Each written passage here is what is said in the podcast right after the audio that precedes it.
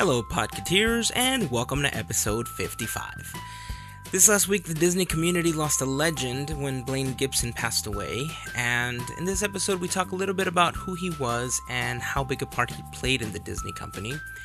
In this episode, we also draw a winner for the Disney Infinity three point oh Mickey Mouse, and I have an interesting story about the projection in the seance room that we've talked about in previous episodes inside of the Haunted Mansion that I think you are going to appreciate. This episode also kicks off our Podcateers Dreamers Diary segments with an artist that we admire a lot, our friend Gavin Otteson. Uh, if you're not following him on Instagram, where he posts most of his art, you should. He's at Gavin Otteson Art, and that's spelled G A V I N O T T E S O N A R T. We are very happy to have him on the podcast to talk about him, his art, how he got started, and everything. So stay tuned at the end of the episode to listen to that. Uh, a quick reminder that July twelfth is our next Podcateers Day at the Movies, and we'll be watching Inside Out at the A M C in downtown Disney. Just as we did for Tomorrowland, we're going to be getting together after the movie at Trader Sam's to record a short segment for an upcoming episode. Uh, if you'd like to check out the invite that we've put together, head over to podcateers.com slash Inside Out Movie, and you get a little bit more info. You'll be able to join and all that good stuff. For the first time, uh, I'm actually very happy to say that this episode of Podcateers is brought to you by Audible dot com. Audible is the leading provider of audiobook content, and you can get a free audiobook to give them a try when you sign up using our special link at audibletrial.com slash podcateers. You can also go to podcateers dot com and click on the download a free audiobook graphic on the homepage. Uh, remember that more info on this and other episodes is also available at podcateers dot com. You can give our page a like by going to facebook.com slash podcateers, and we're at podcateers on Instagram and Twitter. As always, thank you guys so much for listening and all of your support. Here is episode fifty-five of Podcateers. This is our podcast. It's about three guys that love Disney, technology, art, and food. This is Podcateers. So how do you think Javier is feeling right now? Javier's not here? You didn't realize oh, that? Yeah. It's it's so much quieter than yeah, it normally is. I thought it was quieter than usual. Yeah. I, I will tell you this much. I'm not going to have to add any hard limiters to the audio so that it doesn't blow out my ears. I will try hard to laugh as loud as he does. No, please to... don't. Please oh, don't. On. People like that. I love him. I hope he feels better soon. Yeah, yeah. I was just kidding. I know Javier's not here. Feel better, Javier. I know he's he's not feeling. He's very under the weather. He lost his voice because apparently he enjoyed the kaboom right. while he was riding that right. quad. But yeah, uh, it is past fourth of July, and the city smells like smoke. That it does. It's also cloudy. Very cloudy. But we had so much fun. Eh, I had a good time. Yeah? Yeah. What'd you guys do? My usual. I've been doing this for the past few years. Like, there's just a really nice view mm-hmm. of, uh, like, um, the the Fairplex grounds where my girlfriend lives. Oh, yeah, yeah. So we just watch all the fireworks there from their backyard. It's really nice. Oh, very cool. Yeah, we had um we, we do pretty much the same thing every year. Also, we head over to my wife's parents' house, my in-laws' house, and uh, you know, they buy all the standard stuff, and a lot of people in the city have some really pretty things. And so we just sit around and drink some beer and let the magic happen. Sounds lovely. But, you know, there's family that always comes over. We had some family from Arizona come over. That was fun. We hadn't seen them in a couple years. Uh, I got to try the, the the Black Hous, the special one. What'd you think? It was amazing. You sent us a picture with it. I did. It was fantastic. And it was fantastic for me because I'm a huge fan of coffee. Mm-hmm. The original Black Hous that we had, the can, it already tastes a lot like coffee. Right. And I really enjoyed that one. But this one, it's like... Imagine going to Starbucks and getting an iced coffee versus an iced coffee with like two or three espresso shots. Right. This was the intensity of that two or three espresso shot coffee. Wow. But beer. And it had such a good coffee taste. I'm, I'm in love with it. I don't think I can do it at ten dollars a bottle. It's got to be like a once a month type deal as long as it's available. But I'm so for this beer. Okay, one of my favorite beers is actually the Imperial Russian Stout that Stone releases every November. April. April. Oh. April. It's in time for tax season. It's the I R S. But uh, they... Uh, I see what they did yeah, there. Very clever. Um, once they released an Audier edition where they always mi- where they mixed it with something, and they mixed it with espresso. And that thing was delicious. I hate that they don't make it anymore because it was just a limited release. But, um, man, that thing was dangerous because you couldn't taste the coffee in that. So, of course, you're drinking it, and it's really strong, so you start to get a little faded. You pass out, and by like three o'clock, I was up already because I had coffee in it, mm. and I just didn't know what to do. But it was amazing. The, the flavor is fantastic. Modern times, I tip my hat to you. You guys did a fantastic job with not only the regular Black Hous, but this special edition one, and I am just... so for it. Yeah, you guys are good stuff. And I haven't tried that special edition, but I want to get my hands on it, so. Be careful, because they did two special editions, and one of them does have coconut. Oh, really? It is listed on the bottle. Okay. So, uh, if you look at the label that I posted on the Instagram account, we'll put it up in the blog post for this episode, but there's two of them. They did this one that, that was just kind of like an intense version of the regular Black Hous, mm-hmm. and then they did a special one that actually had notes of coconut and more oh, chocolate and stuff right. like that, so... be careful which one you get. I will. So, speaking of food, did you see the crazy Avengers pancakes video that I sent you? How ridiculous was that? Right? That guy's amazing. I know. So, check this out, guys. I sent I sent the guys this video where, you know, we talked about this this guy in the Beatles episode last year. Also where, impressive. Right. Where this guy just had pancake batter, like in a in a little squeezy bottle. Mm-hmm. And what he was doing was he was overcooking things that he would design on a skillet slightly enough so that they browned more than other parts that he would fill in with the same squeezy bottle, and he got lights and darks on a pancake but made them look like the faces of the Beatles. Right. And they look like the animated versions of the Beatles, but nonetheless it was the Beatles. This guy, uh, what did he call himself? Dan Cakes. Dan Cakes. This guy. I love that name. What he did was he created different color pancake batter, mm-hmm. and he created the Avengers. Right, because he was doing the same squeeze bottle thing, you know? He was like, he just dyed the pancake batter mm-hmm. different colors. It was just so amazing what he did with these characters. I, I can barely make a regular pancake, right. nonetheless make designs from a squeezy bottle. Yeah, like the, the detail that went into all of them, it was like ridiculous. The time and effort that had to go into this, because clearly he sped up the videos, but... that it was phenomenal. Either way, I mean, imagine I would watch it in, in real time, right? You know, because I'm just interested. Like, well, how long did this like take? But I'm going to insert a random Javier laugh right here. All right. God. It had to happen at some point. Yep, that's right. It had to happen at some point. Yeah, I mean, I'm I'm so impressed with what this guy was doing with these bottles. Which, by the way, if you guys watch the video, you're going to get what I'm saying. If you haven't seen it yet, just go ahead and watch it. This guy's phenomenal. But, look, I'm always going to pick at things. And is it wrong of me to, like, be... to, like, critique the fact that he made these really impressive pancakes, but he couldn't write the name backwards and flip over the pancake batter? Yeah. Like... Which one do you think was the weakest design of all of them? I wouldn't say weakest because, again, all ridiculously impressive. But L- Let's I... say it on the count of three. Okay, that's fine. All right. Three, two, one. Iron, Iron Man. Man. Yeah, uh-huh. yeah, that's right.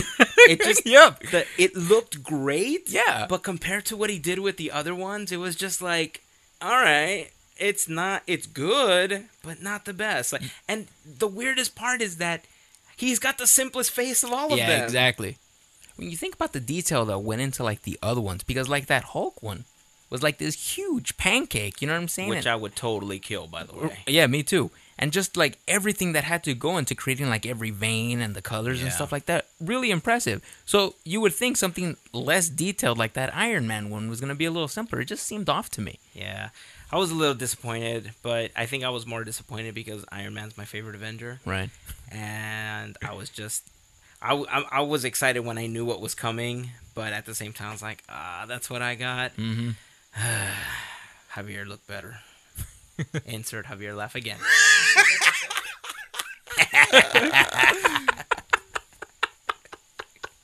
See? He's a part of the episode. Yes, he is.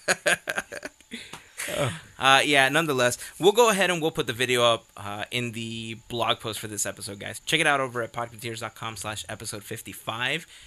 I'm telling you, this guy is fantastic. I wish I could do this. I bow down. Yeah, guys, you'll be blown away this for sure. Fantastic. Yep. So, so your favorite ride opened at Disneyland again, finally? Yes, it did. Are you excited? Yes, I am. I cannot wait to go back. How long do you think the wait in that line was now? I don't know. We got invited. Well, I guess every annual pass holder got invited. I'm right. talking about it like, hey, you know, I'm yeah, special. Yeah, of course, yeah. I'm not. You got privileges. Uh, yeah. I uh, I saw that there was an A P preview, and all you had to do was show your annual pass, go stand in line. Some people were saying that it was about an hour to write it. Some people were saying it was about two. But that was only because it was for annual pass holders. Right.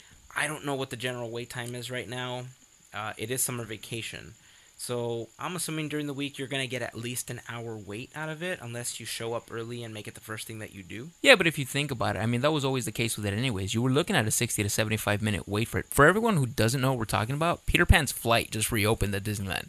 It's been closed since January. It's a huge deal. I love that ride, and now it's open again. Um, but yeah, I mean, the, the wait in line for Peter Pan's Flight was always like an hour, hour fifteen, things like that. So I can't even imagine how long that line's going to be now. I assume it's going to be the same because they got a really good uh, movement system in that ride. Yeah. The queue, you know, one of the most disappointing things is that they don't have the space to plus up the queues like they do at Walt Disney World. Because if you've seen what they've done with, like, the Haunted Mansion queue, with the Winnie the Pooh queue and stuff like that, I would love to have them bring some of that interactivity over to Disneyland. Mm-hmm. But there's just no space. Right. You know, because Fantasyland is just so small. Of everything that they've added or everything that they've, you know, done to the rides, they did a really great job with Alice with all the projections and stuff like that. And uh, have you seen videos of it on YouTube yet? I know it's not your thing, but I cheated. I saw it. Okay. So I'm going to ask you to talk about it and what the differences were. So if you guys haven't been on the ride yet, know that there's a spoiler coming. Right. Because at this point, I just want to know. I haven't seen it, but since you're, you've already seen it, why don't you talk about some of the changes of this new version? Now, for starters, you actually hit the nail on the head about um, just the limited space that they have on there. They actually did say that that was one of the challenges of changing this ride. They didn't want to mess with the building structure. I mean, it just got to a point where if you're going to make an effect possible in that ride now, you're going to have to kind of mess with a few of the things in there. But they did keep the structure as close as they possibly could. Uh, one of the major differences you see right at the beginning of the ride is instead of the kids lying in bed waiting for the window to open to take you to Neverland, now they're flying away. Um, they they made the scene, the London scene, which I love the scene. It's my favorite part of the ride, just flying over London. I, I thought the effect was like beautiful, just the way it was in the, the fifties version of the ride. But apparently they made it darker, and then all the little lights that make the city, they brighten those up just slightly a little bit. Oh, okay. There is a phenomenal... I don't know if it's supposed to be Tinkerbell or if it's supposed to be like the second star to the right. The second star to the right. Really? Shines in night for you. Really? Really? Dude, you have no idea how much Paint the Night has affected me internally. I hear that from a lot of people, so... It's, it's like, seriously, it's like all the feels all at once. I I, um, I have yet to see that, by the way. So I what? Have to, no, wait, the oh. last time I was at Disneyland, I was only there till like... What, the middle of the day, something like that? Oh, that's right. Yeah, yeah. That's right. I'm sorry. So, but, uh, going. So what was it again? There's a really nice like effect. It's a really nice glowing effect. It's almost like swirling in every direction. The way kind of um, like atoms, they they kind of reproduce that, like the, the spinning oh, okay. things like okay. that. And I don't know if it's supposed to be a, a representation of Tinkerbell or the star or whatnot, but that looks beautiful too. And this is projected? Uh, yes. yes okay. It is. The rainbow that you remember once you're actually in Neverland, yes. now it actually like... displays it actually reveals itself instead of actually just oh, being there. That's so cool. So they did a lot of stuff with like the effects there. The waterfall actually looks like it's flowing now. The the the the overall water where Captain Hook's like ship is and stuff like that, it's actually looks like flowing water now. And apparently this part I couldn't spot, but if you actually pay really close attention, it actually looks like the crocodile swimming around Captain Hook's ship. That's very cool. So it was all really tiny things. They didn't try to change the ride at all. Okay. They kept it as is. They just kind of played more with the effects and stuff like that. It looks beautiful. It looks really nice. I'm glad that you mentioned that they actually did something about the lights in London mm-hmm. and just how they brightened that, like, that entire scene up. That and the Neverland scene are my two favorite parts of right. that entire ride. Right. Just how you're flying over that, you know, the scale of it versus you flying over. I love that part. It's also one of the most challenging things in Fantasyland to photograph because right. of how you're flying and how dull it looked. Unless you had a camera with, you know, with an I S O range that basically could shoot in darkness, mm-hmm.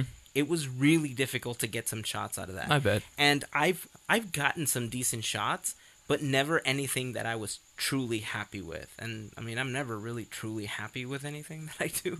But these especially just kind of made me feel like, oh, I just, just it doesn't look good. It's not right. good enough. It's just not good enough. So I'm glad they've made it just a little bit easier for us. Mm-hmm. That's that's totally why they did it. They're oh, like, of course, oh, photographers? Yeah. Oh, yeah, photographers? Yeah, yeah. yeah. Oh. They have a hard time photographing yeah. this, so we're just going to plus it up for them. Right. Especially that Hazen guy. We like what he does. Yeah, exactly. Like, wait, Hazen's going to take a picture of this. We need to be ready. Uh, they don't care about me. Yeah, I'm glad that they did that. I wonder which ride is going to go next. Yeah. But I actually like that they didn't do much changing to the ride. They kept it as is and just kind of played with a little bit of effects. I wonder if they removed the hidden Mickey. I've never believed there's actually a hidden Mickey in London. So. I've heard that. I've never seen it myself. I, I, I kind of hang outside the ship just to kind of get a closer look at it. It kind of looks like he's in that building, but I still mm. don't believe it. Hmm, maybe somebody can get close with a selfie still. Oh, no, mm, they can't. No, no, you can't. Oh, no selfie stick for you. Oh, I Sorry. love that. I'm a fan of all these changes that are coming, so I'm excited to see what they do to some of the other rides. Speaking of changes, I finally got to see the Hatbox Ghost. What did you think? Phenomenal. Right? It was the greatest thing I had seen. Right? Which, by the way, you know what else I got lucky over? Hmm. I mean, it wasn't right in front of him. I was a few, like, dune buggies down. But they stopped the ride, obviously, because someone broke some kind of rule. So I got to stare at him for, like, a really good long time. Nice. The effect is brilliant. I was so happy with how it turned out, especially with all the challenges that they had with the original Hatbox Ghost. Right. The way that they pulled this off just looks so good. Yeah, it looks amazing. You know, I have a fairly good idea as to how they pulled it off, and I saw the behind-the-scenes video. So I know that the effect could have easily been ruined, and you could have started to see some of the background stuff and some of the elements that put it together. But the Imagineers that ended up working on it did a really, really good job of masking all of that so that you didn't see the effect in case you did get stuck in front of it. Right. And that's, I think, probably the best part about this addition to the Haunted Mansion. Right. I gotta ask, head on shoulders or head in the box? I like the head on the shoulders. Really? Yeah. Uh, for some reason, the, the head in the box looks a little more distorted to me. Just because yeah, it looks too. smaller. Yeah. But I got to agree, the head on the shoulders, I think, just looks so good. Just the look overall. It's it's fantastic. The movement of the body. Yeah. Like, it's really impressive. The the surrounding, too. I just, I love what they did with that area right there. I don't think I've ever put my camera down long enough to enjoy the surrounding area. Mm-hmm. Maybe one of these days I will. Right. But I've seen pictures of it. Yeah. Even some of my pictures have some of those items right. in the area. I'm glad that they set it up that way. It's bad that you don't get to enjoy some of the background elements as much, but I guess it would take away from some of the magic that's there. So right. I'm it, glad that you brought up the mansion. I got something awesome to tell you about the mansion. All right, well, don't forget. It's just, to me, it's kind of funny because even that movement there, you know what I'm saying? Because you're going to stare at the Hatbox Ghost a little bit before you actually turn and fall back from the mansion. the the movement, like, it feels weird that it's not the same movement anymore in that yeah. dune buggy for some reason. Like, it just feels off to me. Yeah. It's like, shouldn't I be turned backwards by now? Like, it, but it's interesting. I love the way that ride is now. So, so check this out. I was doing some reading and some investigative reporting. Uh, the reason I was doing a lot of reading on, you know, the specific characters, because, you know, friend of the show, Javier Soto. Right. You know, he's very, very talented artist. Uh, recently, I got a chance to do some pictures of, of a caretaker mm-hmm. and the dog from inside the mansion yeah. that he's building as a custom for D twenty-three. So, first of all, Javier, thank you so much. I really appreciate that opportunity. Uh, those pictures are going to be in the D twenty-three catalog, which yeah. is just one of... I near lost, lost my mind, you could say. Oh, yeah. You know, he told me, oh, yeah, it's for a catalog. And I thought it was for a catalog for internally for his job, you know, because right. he works at Garner Holt. You know, mm-hmm. they do a lot of these animatronics. They do a lot of movie sets and stuff like that. They're, his team was actually responsible for the New Herald. Which, by the way, also impressive. Right, right, right. uh, when I went over to take pictures of the caretaker, he was showing me a couple of other projects that he's going to work on.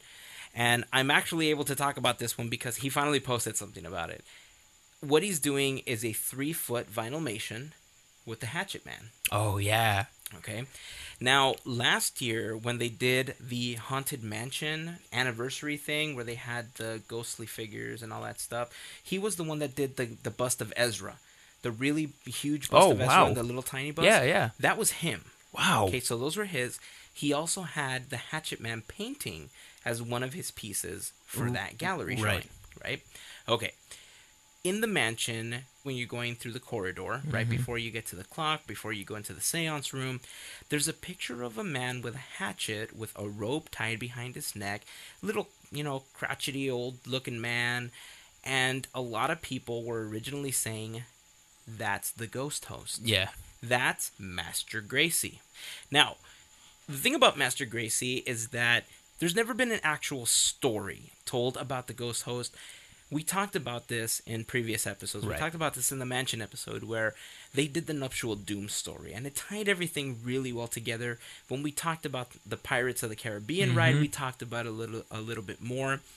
Now, one interesting thing that I found was that the reason that all of a sudden at Disney World, in their corridor, a picture of the Hatchet Man just showed up was because the Hatchet Man was going to become a more prominent player in the story of the Haunted Mansion. Hmm. This was going to be an Imagineering thing, not just a story right, right. that people came up that with and kind of around. Like, you know, mm-hmm. trying to link everything together.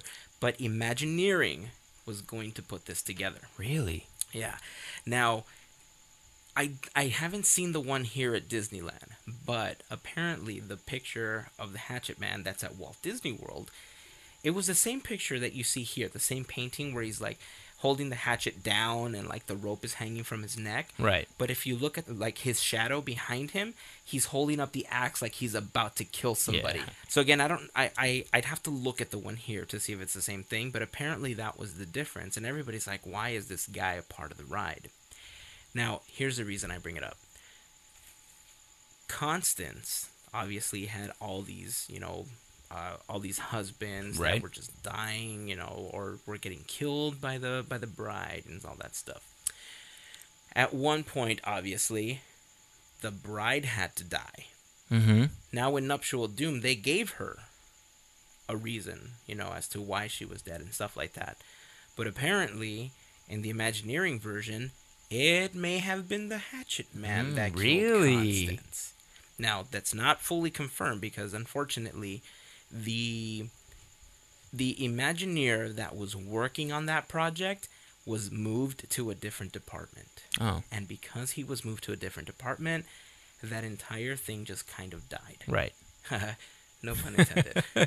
But here's why it's an interesting thing, and I know you're going to appreciate this. The projection in the seance room, not the Hatbox Ghost. No way.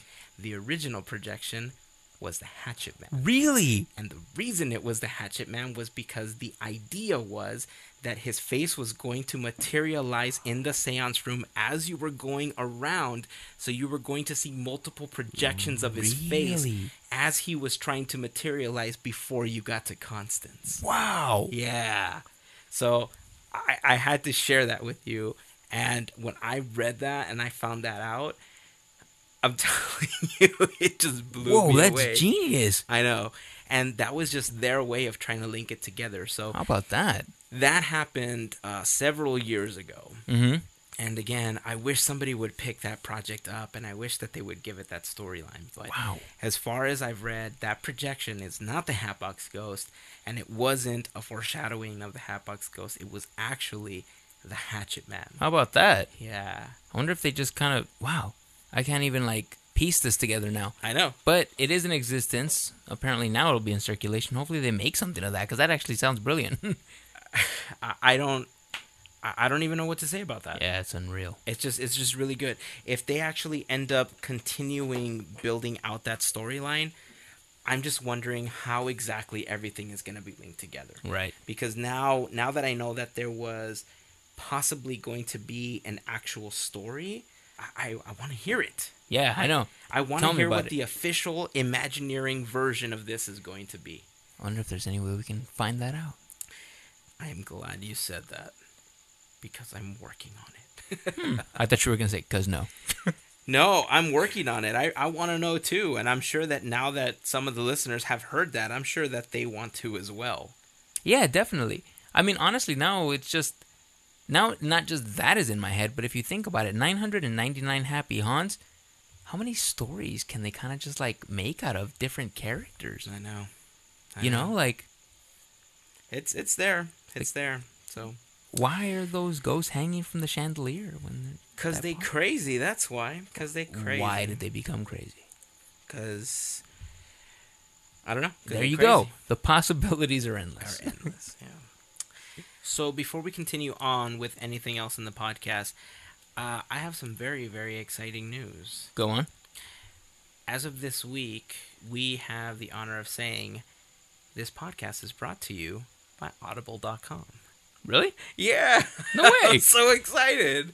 So if you're unfamiliar, Audible dot com is a service that was actually purchased by Amazon not too long ago. Right. And it's audiobooks. It's audiobooks that you can listen to on any iOS, any Android, Windows device, Kindle devices, obviously, because it's an Amazon company. That's right.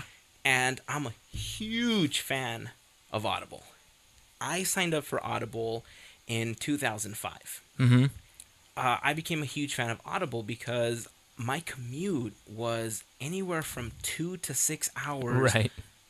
On a daily basis. Yeah. So I had a lot of time just sitting in the car, and there was a lot of books that I wanted to read, but you can't read while you're driving. Right. So Audible became a really big part of my commute for a really, really long time. Very cool.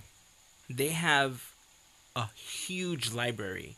Uh, one of the books that I ended up getting through Audible was Neil Gabler's book, Walt Disney, The Triumph of American Imagination. Yeah.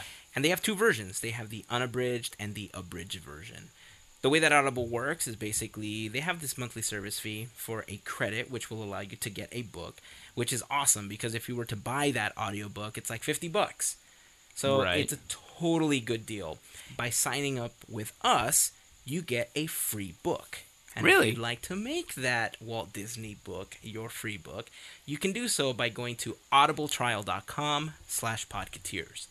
The other way to do so is by going to podcateers dot com and clicking on the free audiobook uh, link that we have there on the homepage. Oh, sorry, I'm signing up. uh, you've never been an Audible customer before? I've never used Audible before. But I know you actually listen to books. Were you actually buying all the C Ds? Yeah. Oh, man. I wish I would have told you more about Audible before. Yeah, so you're telling me that a fifteen dollars credit can get me a book that I can listen to? Yes. So for that one credit that you're getting, you actually own the book. It's not like you're renting it or anything like that. If you actually sign up for the trial, you download whatever book that you want, and you cancel it. Let's say that you you know you just realize that you know Audible's just not for you, and you cancel within the thirty days. You get to keep that book. It's your book. You can mm. listen to it whenever you want. You can pick up Audible whenever you want.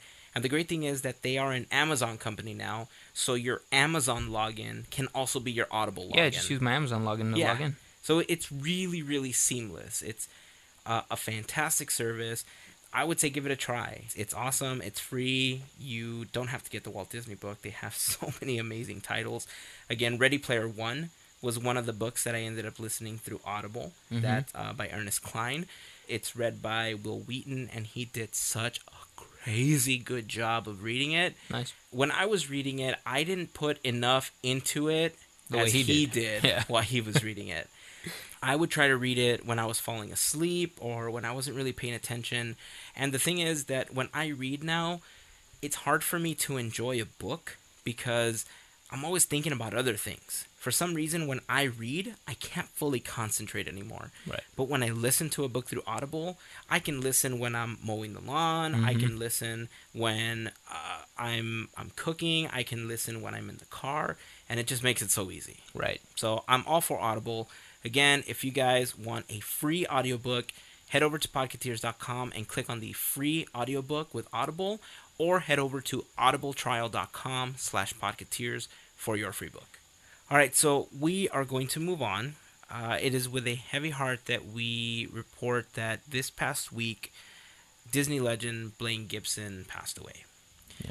For anyone that didn't know about Mister Gibson, he was an animator, and he was an in-between artist for uh, Disney Animation for, you know, several years. And in nineteen sixty-one, I believe it was, Walt actually had seen some of his sculpting work, and he called him over to W E D.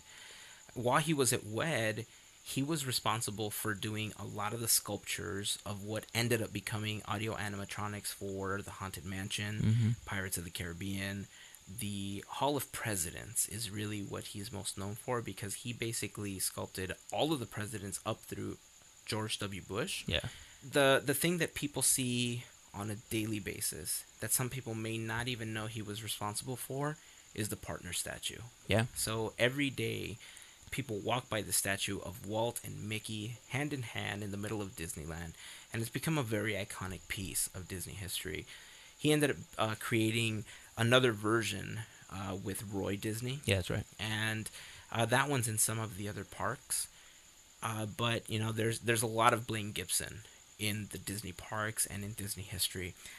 Um, we'd like to read Blaine Gibson's profile from the D twenty-three website, just to give you a little bit of, of a background on Mister Gibson.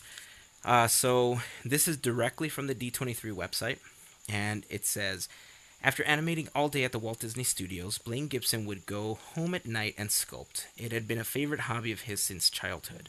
Then in nineteen fifty-four, Walt Disney happened to see one of Blaine's art exhibits, which featured several animal sculptures, and recruited him to work on special projects for his new theme park, Disneyland. Blaine was somewhat ambivalent about being diverted from his goal to establish himself as one of the studio's foremost animators. As he recalled in nineteen ninety-five, I didn't think it was that important, but then I was told that Walt was expecting me to work on these projects. So I said to myself, what the heck, and went to Walt Disney Imagineering. I was never sorry after that. Born February eleventh, nineteen eighteen, in Rocky Ford, Colorado, Blaine attended Colorado University, but left school to join the Walt Disney Studios in nineteen thirty-nine. While working as an in-between artist and assistant animator, he took evening classes in sculpture at Pasadena City College and studied with a private instructor. Amongst his animation credits are Fantasia, Bambi, Song of the South, Alice in Wonderland, Peter Pan, Sleeping Beauty, and one hundred and one Dalmatians. When first assigned by Walt to the Disneyland project, Blaine divided his time between sculpting and animating for the company. In nineteen sixty-one, he transferred full-time to W E D Enterprises, joining the Design and Development Division to supervise the newly created sculpture department. Ultimately, Blaine went on to make a name for himself in three D animation, creating hundreds of sculptures from which audio animatronic figures and bronzes were produced for exhibits at the nineteen sixty-four through sixty-five New York World's Fair and Disney theme parks around the world. Among his credits are contributions to such attractions as Great Moments with Mister Lincoln, Pirates of the Caribbean, Haunted Mansion, and the Enchanted Tiki Room. He also directed the sculpture of every U S president up to George W. Bush in two thousand one for the Hall of Presidents at Walt Disney World. After nearly forty-five years with the Walt Disney Company, Blaine retired in nineteen eighty-three. He continued to consult on such projects as the Great Movie Ride at Disney's Hollywood Studios in Florida. In nineteen ninety-three, the same year he was named a Disney legend, Blaine created a life-size bronze of Walt and Mickey Mouse standing hand-in-hand. The statue, called Partners, is located in the Central Hub in Disneyland and at Disney parks around the world. Blaine subsequently created a life-size bronze of Roy O. Disney, company co-founder and brother of Walt, for display in Disney theme parks. So that's a little background on Blaine Gibson. Again, uh, what I just read is an article from the D twenty-three website. There's not a lot about Blaine Gibson available on the internet. There's, there's you know, other stuff in books, but that, you know, was a really good retrospective of, you know, his career with, with the Disney company and stuff. Right, and just, I, I, I heard about this with another Imagineer. I can't even remember who it was anymore, but I, I love the fact that, I mean, this guy really, like, he really wanted to make an impact as an animator and an in-between artist, like you said he was, but like Walt, Walt finds these passions that people had, you know, and he and he allows them to use them. Uh, I mean, for the good of just like everything overall, you know, this guy was a brilliant sculptor. You see it every day, like you said. You walk by the partner statue. You go into like uh, moments with Mister Lincoln. You you yeah. look at all these things and you see how like uh, how brilliant this guy was at just like creating these sculptures, you know. And he, and Walt allowed him to kind of use his talent after he wanted to do something different and be known for these cartoons, which, by the way, I we still remember him for. You know what? A lot of those Disney classics that we watched and enjoyed, we're always going to remember that he's a part in it. Well, Bob Gurr brought it up, you know, when we talked to okay, him. Yeah. You know, he was one of the people that actually mentioned that, that um, he mentioned actually Blaine in that episode. He also mentioned Mark Davis and exactly what you said, you know, how Walt would recognize these things in people where... Uh, where uh, Bob called it their bat, Walt's batting average or their batting average, yeah. you know. And uh, Walt had this magnificent gift to see something in you that maybe you hadn't seen in yourself, right? You know, and I wish I had that ability, you know, right. whether it was for me or for other people or whatever the case was. And it's it's a it's a really great thing to know that you work for somebody that just believes in you that right. much yeah. that they're willing to just say, I know you're fantastic at this, but I know you're also going to be fantastic at Absolutely. this. Absolutely. Yeah. You know, and maybe like, like Mark Davis, you know, he's like, well, you're going to do gags now. He's like, uh, I don't do gags. Right. And, you know, all, you know, you remember all these Mark Davis, you know, things and all the paintings that you see. A lot of Mark Davis had this really great way of just painting a scene and you knew exactly what was happening. You know, you didn't have to really ask like, well, what's going on here, or what's this guy supposed to do, or how are they supposed to interact? Like, you just looked at his painting and you knew exactly what was going on. Right. Again, I wish I had that type of ability. Right. It's something really special. I don't even know how to describe the just the fact that he saw these gifts in people to be able to do this even before they saw it in themselves. I mean, people would say that often. Walt had visions of things, right? He wanted them done. And he would just go to a person that he believed could actually accomplish it for them. The the thing about everyone in the Disney studios at the time was just, you just tell Walt yes, and you figure yeah. out how to do it later. Yeah. But it's because he already knew you were capable of performing something like that to his standards. Yeah. You know? You know, I, I don't think it made it into the interview, but... You know, that's one of the things I, I had a chance of talking with Bob Gurr about. You know, he he worked for the Ford Motor Company for, uh, I, I want to say like two weeks. I don't even remember the exact number, but he worked with the Ford Motor Company a really, really short period of time before he's like, uh, I'm just going to go work for this Walt Disney guy. Right. You know, because he told him design this car, and he just had at it. Mm-hmm. You know, so I, again... It's an admirable quality, and the fact that he saw this sculpting ability in Blaine Gibson, and the fact that he's known for so many of these things that we see on a daily basis, or maybe not a daily basis, but that so many people, you know, millions of people see on a yearly basis mm-hmm. every day, you know, is something very special. Absolutely. And he he will be remembered, uh, and our condolences to his family and friends. Absolutely. ninety-seven years old, right? ninety-seven years old. How about that? So... All right, well, uh, I think it's that time in the episode where we have to select a winner. I think it's time. Before we select a winner, uh, I want to let you guys know that this week we are kicking off the Dreamer's Diary segment. That's right. So I'm really excited about this because not only have we been talking about this for the last seven or eight months, we've been preparing for it. Mm-hmm. And last month during Hatbox Ghost Day, yes... Hatbox Ghost Day. It's going to be a thing. I'm telling you. It's going to be a thing. Uh, I got together with our good pal, uh, Gavin Otteson. We we chatted about how he got started and how he really began to make these little miniature paintings, his background, his childhood, all that stuff. And I think it's a really good way to highlight some of the artists that don't necessarily work for Disney right now, but are just extremely talented at what they do. A lot of the internet community, especially on Instagram, is going to be familiar with a lot of these artists because it's artists that we admire. It's artists that we respect because they do phenomenal work. And this is just our way of saying thank you that they're sharing all of this with us, because uh, I wish I could do a lot of that stuff. Yeah, tell me about it. I mean, an episode or two ago, we were talking about this precisely be- before we kicked it off. You were talking about how you tried to work in oil painting, and mm-hmm. you just had the toughest time doing it. Absolutely. But uh, I'm very happy to say that we're going to kick it off this week. So stay tuned at the end of this podcast, because that is going to be coming up. So I think it's time to choose a winner. I think it's time. Uh, first of all, thank you to everybody that signed up and became a part of the giveaway. Uh, we can't tell you how appreciative we are that you guys took the time to actually head over to the page on our website and that you guys signed up for this. We are very, very excited to give this away as our first prize of the year. We are looking forward to having a lot more of these. So what we did was we were joking around about pulling a name out of a hat. And right. oh, we said, well, you know, I'm going to be really lazy and I don't want to write all of these names down.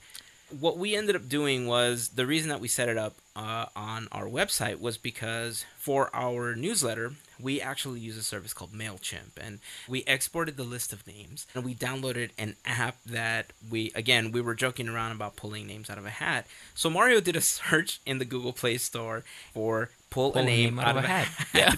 Sure enough, he found an app that has like a little magician's hat. You type in all the names of the people. In this case, we imported the export from MailChimp, the just, you know, the names. And we're going to draw our winner. Yeah. Fortunately so, for you, there was an app for that. So, fortunately for me, there was an app for that. I didn't really want to sit here and have to type everything out. So I'm glad that you took the time to do that and found that app. I don't even know why I didn't think about searching for an app that did it. So thank you for doing that. Oh, yeah, anytime. My my typing fingers appreciate it when when you get to the point where you can drink beer again after you are done with, you know, all this water drinking and stuff. I owe you a beer. I gotta start making Sundays my cheat days again, but you know, Fourth of July, you have to yeah barbecue. Well, you yeah. know, we had hot dogs and bacon, yeah. so they looked delicious. By the way, I they saw that were. picture. They were. All right, so here we go. So I am going to set up my phone on this little tripod because I'm gonna record this, and I'm actually going to post the video of us drawing this name to Instagram after we do this drawing. Yep. So, all right. Uh, let me make sure this is on the camera. That's good. Okay, so let me load this over here. Okay. Push the button. Ah, that's annoying. Okay, so here we go. Uh, let me hit record. All right, so we're about to draw the winner for the Disney Infinity three point oh Mickey Mouse. Live on Pocketeers. And our winner is... Rick R. Woo! Rick R. Congratulations. You're going to receive an email from us very, very shortly. Congratulations, and, uh, Rick. Yeah, I'm I'm excited. This was our first giveaway, and there's going to be plenty more, guys. And it was a really cool prize, by the way. I love that Mickey. I know. I'm telling you, man. Noah saw it. You know, my five-year-old saw it, and he was just, when am I going to open it? We need to open it. Well, I ha- need it. I need it now. Javier saw it, and he said the same thing. Good thing he's not here. Well, I'm glad he's not here because he may have run out with it. I think he, yeah. That. What did he say last week? That he licked it? Yeah, he licked it. Yeah, he did not lick it. I think we made that clear. Just so you know, guys, it's actually put aside in a very, very safe place so that Javier couldn't even touch it because we knew that he may actually lick it. Yeah, it was in sanitary hands, guys, believe me. Should we do random Javier again? Yeah, I think we should. All right.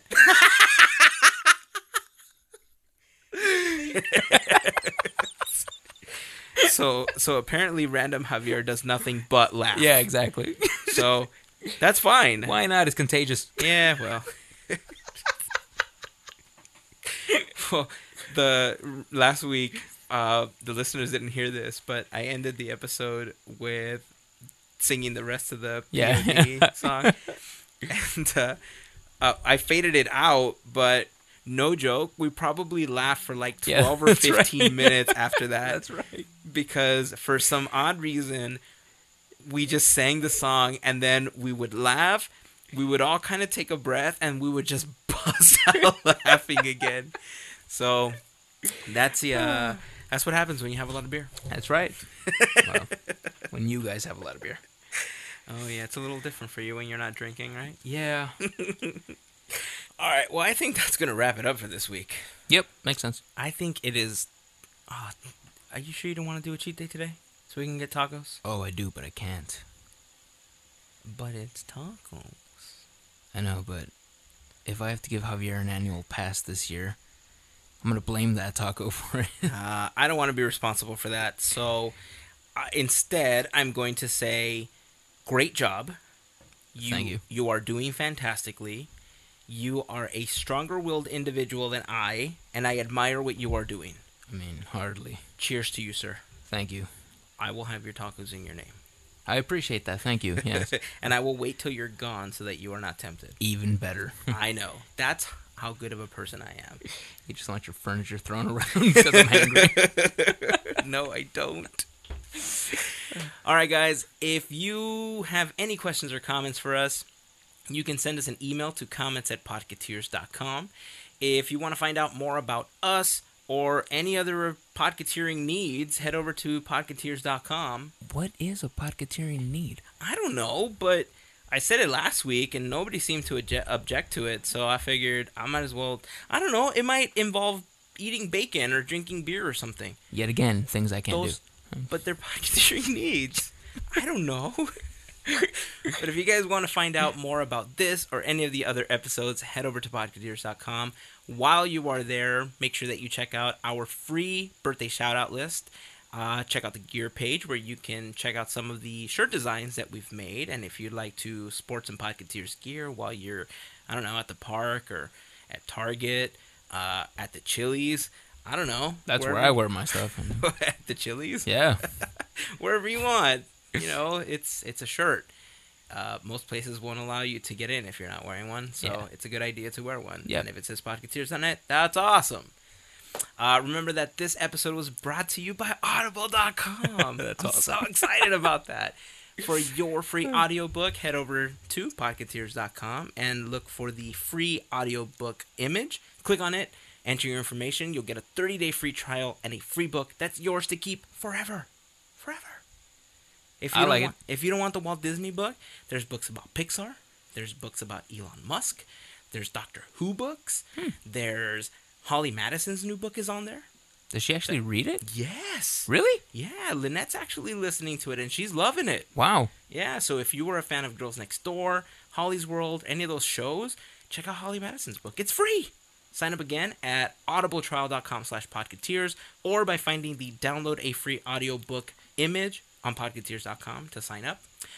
Uh, a quick reminder that July twelfth, it's going to be the Podketeers movie meetup. That's right. We're going to be meeting up at Downtown Disney, so that's coming up next weekend after this episode launches. Yep. We're going to be watching Inside Out.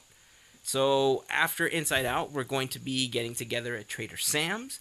We're going to have some drinks, have some food, and it is on a Sunday, which is a good day for you. Yes, it is. So uh, we're going to be recording a segment for an upcoming episode. So I'm excited about that. Uh, the first one was really cool. We got a chance to meet some great listeners, and uh, it, we really enjoyed our time just spending time with them uh, after at Disneyland, yeah. Which was really cool. So, also, we'd like to congratulate Rick on winning the Disney Infinity three point oh Mickey. Congratulations. Woo! Woo! So you're going to be getting an email from us very soon on how we can get you your Mickey. If you are local... I don't have a problem meeting you at Disneyland and handing you your prize. I'm just saying. I don't have to mail it. I could just meet you at Disneyland and just give you your prize. For the greater good. That's that's all I'm thinking about. That's right. I mean, it's it, I'm I'm a giver. That you are. I know. I'm a giver. You're great. So Oh, and remember that at the end of this episode, we are also kicking off the Dreamer's Diary with our pal Gavin Otteson. Very cool premiere. I know. I'm very excited about it. We've Same been here. Just talking about it for so yeah. long. I'm glad we're finally kicking it off. Uh, it was intended to launch at the end of the month, last right. month, last week, uh, and then we ran into some technical difficulties, which is why it's happening now. It happens. But, you know, it happens. Yep. Like you said, it happens. So, have you any closing words? No.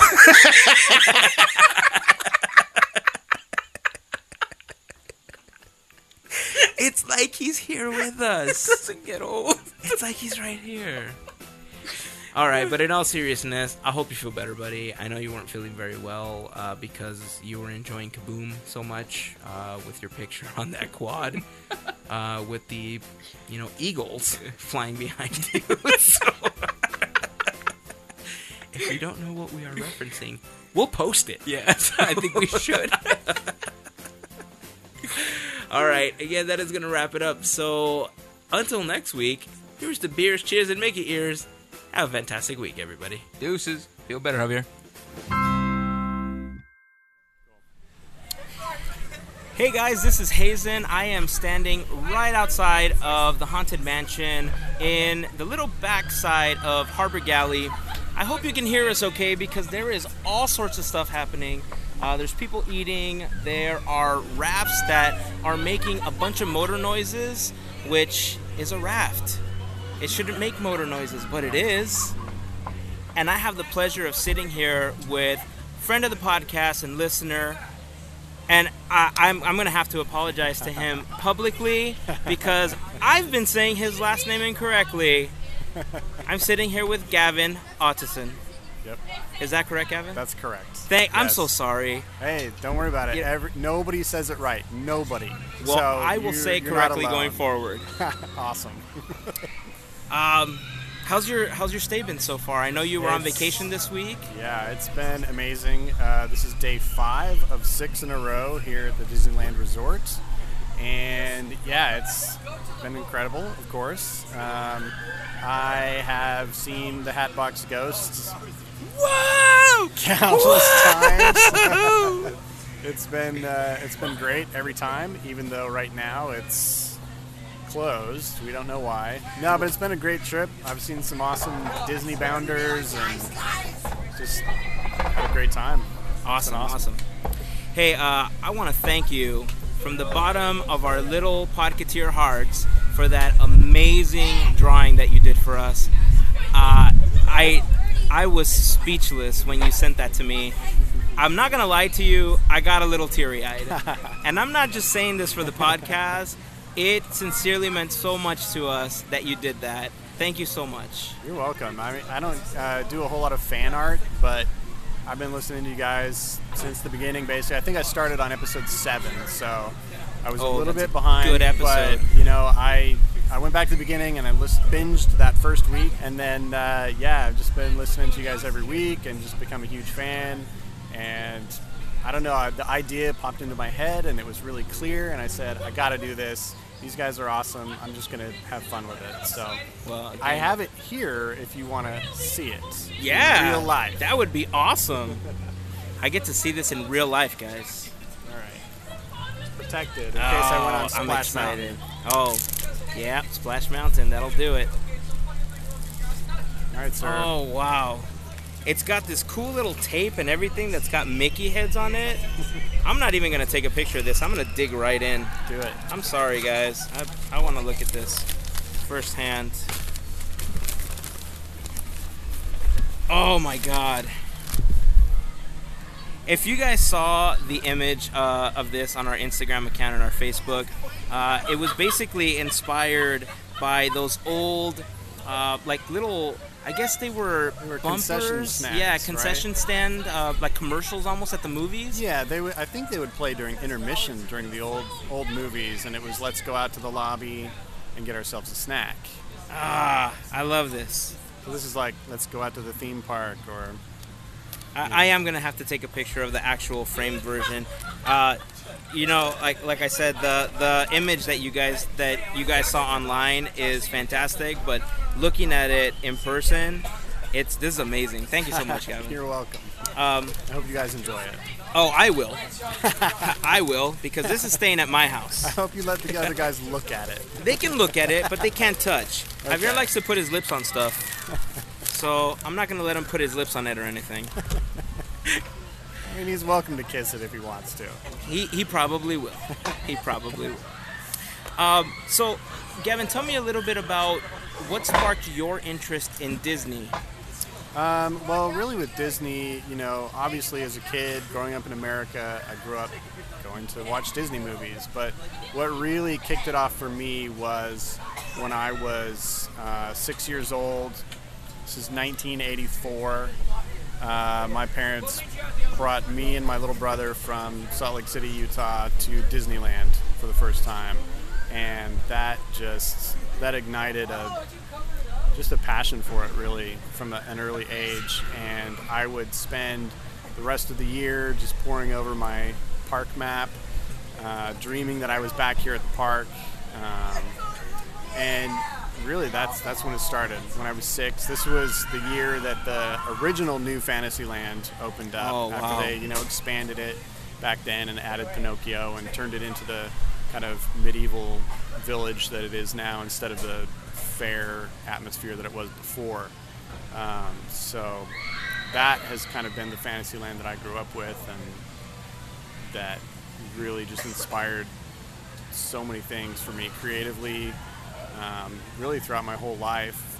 When I was younger, I really wanted to be an animator. Um, as I developed as an artist, um, my skills and interests kind of led me in different directions. Uh, I believe I could probably do animation, but that type of work wasn't really what inspired me. Um, so I got into all kinds of other things. In college, I did some set painting and was commissioned to do a mural, uh, which led me into owning a mural painting business for a while.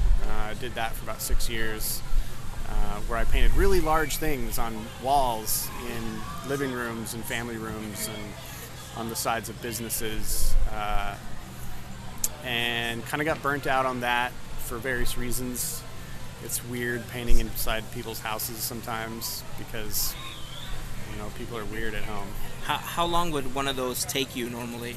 Um, it depended really, um, but I would spend usually two to three weeks painting.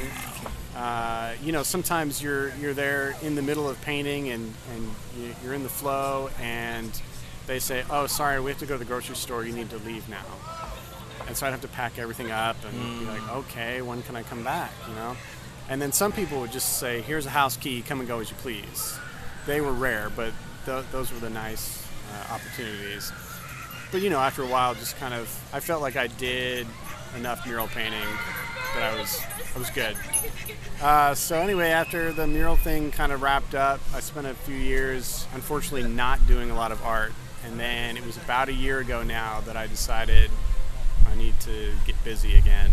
And I think I saw something on Instagram that somebody did, and it was a miniature painting. And so I decided to just give it a shot. And it was the opposite of what I had been doing, which was large scale. I went down to tiny scale and had to learn that. So if you look back at my Instagram, my first few miniatures are a little rough. Um, but yeah, I'm all about it now. I paint in inches, um, never feet, you know. So like the piece that I that I just handed you is five inches square, and that's really large for me right now. Yeah, so just trying to get it get it going, get followers, and you know, kind of like you guys are doing. Um, just what's really the, trying to market. What's the tiniest uh, miniature that you've painted so far? Um. I think probably I've done several two inch by two inch pieces, two of which I gave away during my trip here. Um, Those are lucky people. Yeah, they, they, they were pretty pleased. I don't think I've painted anything smaller than that as a canvas. I, I feel like I've painted on some things that are smaller than that, but uh, I can't recall. I think probably two inches two square. Inches. It's about as small as I go. At some point, it becomes just novelty over quality when you just keep getting smaller and smaller. So uh, I tend to stay in a, in a particular range, kind of business card size to about four inch by four inch, cool. Just so that it's small and so that it can be impressive that it's that small, but also you can still build in lots of layers and right. detail. And uh, I don't know if you guys can hear this, but the, the Columbia is sailing right on by behind us. So I don't know if anybody can see us. We're going to try to wave. We're behind some trees here. No one is waving back. But they are waving at the ducks. They'll shoot that gun off here in a second? I, I think they will, in just a bit. I remember we were here with Dan at one point, and, and they did shoot off the guns. You can hear them yeah, in I the background. That. I remember that.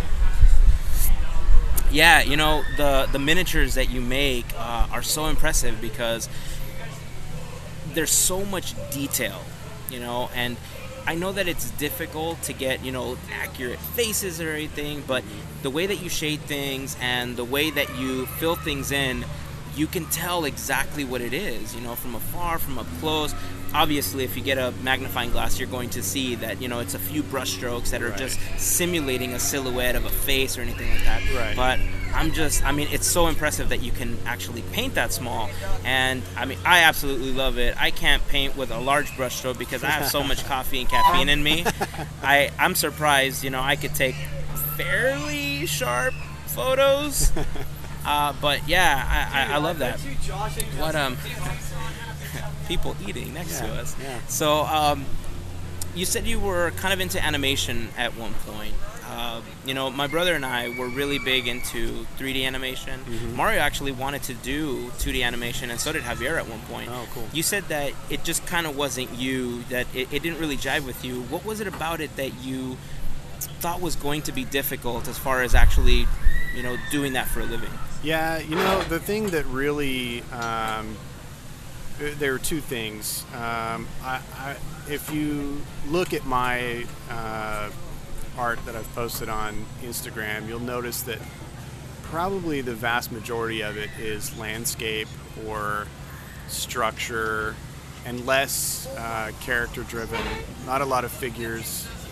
Um, that that's part of it. I don't enjoy painting a character as much as I do a setting for a character, oh, okay. a scene, um, which is part of the reason that I fell in love with Disneyland is because everything's a scene. You know, you're walking into these stories. You're you're standing amidst. You know, we're in this little harbor right now, and if you just look across there, it, it looks like we're in a tiny little harbor. You right. know, I mean, you look over here, we got a river, and I don't know. They just they're so great at placemaking, and that's what I like about um, the art that I do. Is I feel like I'm creating a scene or a moment, uh, and it's not as character-driven as I feel like to be an animator. I mean, you're animating the things that are in motion, which is the people or the animals or the characters. And I wanted to be one of the artists that did the layouts and the scenery and things like that. So on that side of things, I, you know, I still have that back burner dream of painting backgrounds for Disney movies, um, so so keeping keeping kind of on, on that. Uh, do you have any any Disney artists that inspire you? Like when you look at the work of a guy like like Tyra Swan or Ivan Durrell, or you know uh, these fantastic painters mm-hmm. that would make these types of backgrounds. Yeah. Uh, Do you look up to any of these artists or anyone in particular? Yeah, I definitely do. The first one that I became aware of uh, was actually James Coleman. Uh, I think the last film that he worked on was Beauty and the Beast. He, he was a he did some of the background paintings, like that first scene where you're kind of panning through the forest and looking at the castle. Such a good scene. Yeah, that's that's him. I became aware of him right at the end of my uh, my senior year in high school. And he was the first one that kind of sparked my interest in, oh, I didn't even think about, there's this whole other category of animator who just paints the scenes. Uh, so that... They are overly excited after that drop on Splash Mountain. Sorry. Man, that, that, that guy was really excited. Yeah.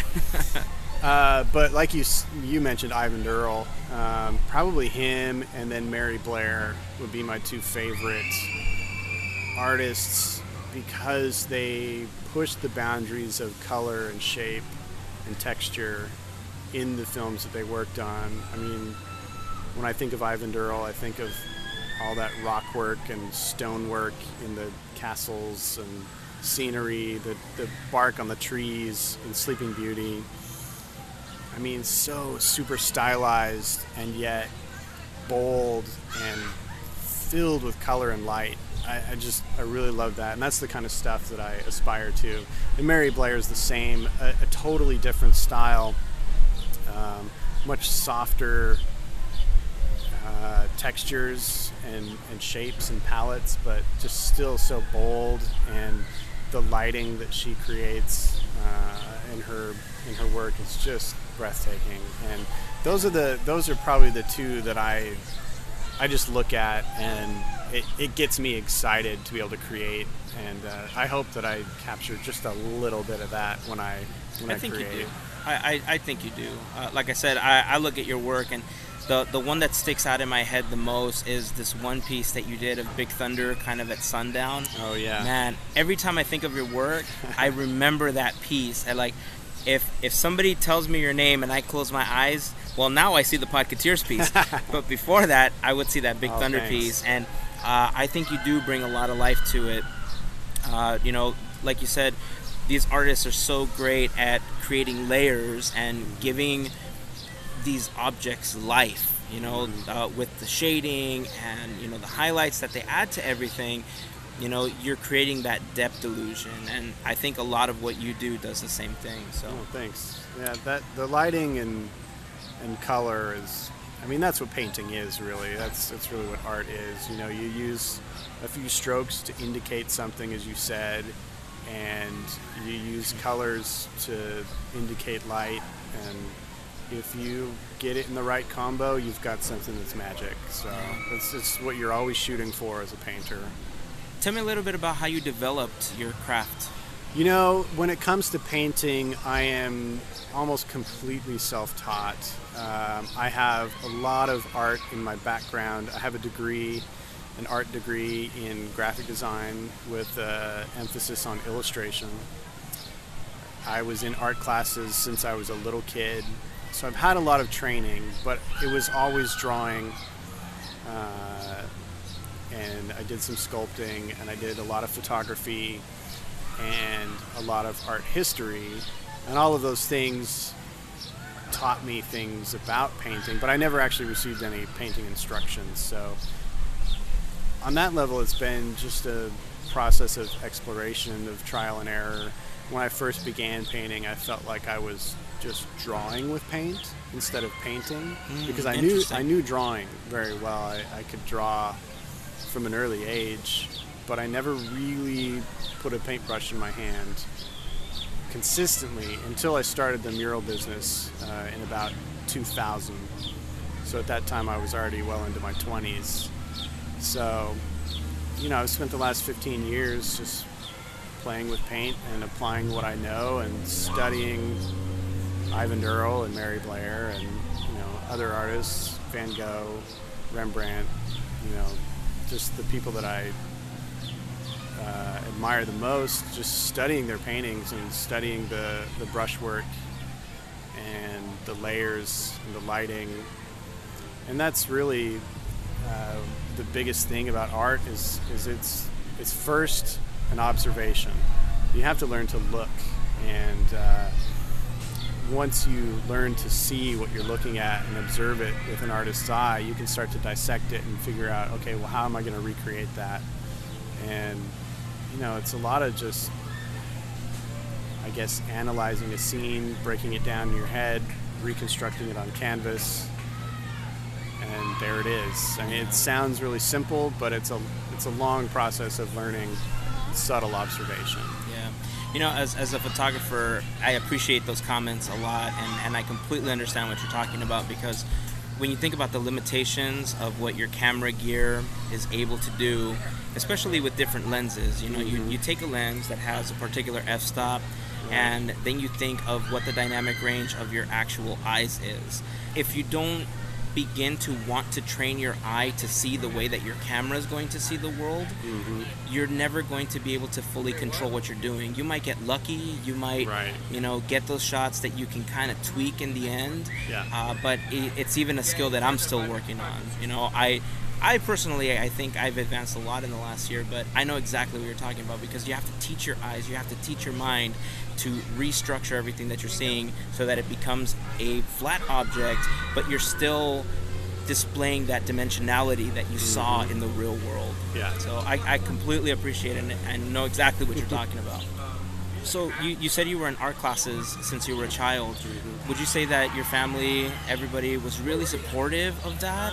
Yeah, my family has always been very supportive, but completely non-artistic. I'm the black sheep of the family in that way. Uh, my grandmother does a lot of uh, folk art, really intricate quilting and, and um, kind of some folk art painting, but really don't have any creatives in my family. So I've been an enigma to them a lot. I've been confusing to them at times, but they've always been very supportive. So I always had the freedom, even as a young child, to pursue art. Uh, was always given the chance to take an art class if I wanted to, and uh, I wanted to, so I did. And I, I mean, as early as I can remember, I've always been learning and had a pencil or a pen or a marker or a paintbrush or something in my hand that I can create an image with. Uh, I know you sketch a lot. I've seen you posting on Instagram doing random sketches and everything. So considering that you worked in, in so many mediums, you always had a pencil, pen, whatever. Uh, like I was saying, you I've, I've seen you post a lot of these little sketches and everything on Instagram. What's your favorite medium to work in at this point? Is it painting, or what would you say is your favorite? You know, up until about six months ago, I would have told you color pencil. Uh, because that's what I worked in most often when I was just doing my own things for my own enjoyment. But yeah, it's painting now. Painting? It, it really has changed for me. I feel like the last several months have just been really eye-opening, and I've found myself just feeling joy when I'm painting at in my little studio in my apartment in dreary Oklahoma where I live. It's what brings me happiness, and the fact that I often, not always, but often am painting scenes from the happiest place on earth, it's you know, double the fun. Uh, have you ever been to Disney World? I went once when I was young. It was nineteen eighty-nine, so no Animal Kingdom. It was the year that M G M Hollywood Studios opened up, and that summer they had I think three attractions, and it was a six-hour wait for everything. Ugh. So we went on the Great Movie Ride and then went back to the Magic Kingdom. I remember enjoying it a lot, and I loved Epcot, but I haven't been back because I'm so attached to Disneyland. Uh, it being the original, it being Walt's Park, uh, just, I don't know. There's just something special about this park in particular, and I really love it, and I love what they've done across the way at California Adventure. I think it's a beautiful park. I think they did a lot of really smart things there where they kind of grabbed some of the highlights of some of the attractions in Disney World, which is really smart, and then Radiator Springs Racers, Cars Land, yeah. Come on, forget about it. I mean, if I'm not in New Orleans Square, then I'm in Radiator Springs. Yes. It's incredible. Come on, you have to say it. Hatbox Ghost. Oh my gosh. You have to say it. After experiencing Hatbox Day, uh, Hatbox Ghost Day, yeah, you can't not mention it. Yeah. Like I said, Radiator Springs Racers and Cars Land, fantastic. But come on now. It's really Hatbox good. Ghost. It's really good. it, it's... I know you guys spent that whole podcast talking about it, but it's worth talking about. The effect is amazing. It's really spectacular what they do. Yeah. I mean, I, I just, I can't get, I was, I know that, you know, we posted the hot dog on a stick was, was a little sad, but, yeah. you know, I think I'm just kind of putting a little bit of myself into that post because I was a little disappointed. Yeah, yeah. I remember seeing your message when you texted me, I hate to tell you, but the mansion's closed. Yeah. My jaw dropped, and no. I was a little sad. But we can't see the entrance from here, so it is possible that it's open. We don't know. Well, I say we go give it a look, and Let's if it's it. open, we ride it, and if it's not, we find something else to ride. All right, sounds good. Well, Gavin, thank you so much for the time today. Hey, thanks uh, for having me. It's It's been a real honor. Uh, it really it, you know, an honor to have you. Like I said, this drawing, uh, it means a lot to us. Thank you so much. You're welcome. Uh, I think you're you're very, very talented. I would like to see you, you know, maybe move to California and do some stuff out here. That's the plan. So, Disneyland, if you're listening, I need a job. So do... No, I'm kidding. All right. Uh, we're going to go try to ride something. So, again, Gavin, thank you so much for taking the time to talk to us today. You're welcome. And um, we're going to try to go grab a churro, maybe get a ride or two. So, until next week, here's to beers, cheers, and Mickey ears. Have a great week, everyone. See you guys later.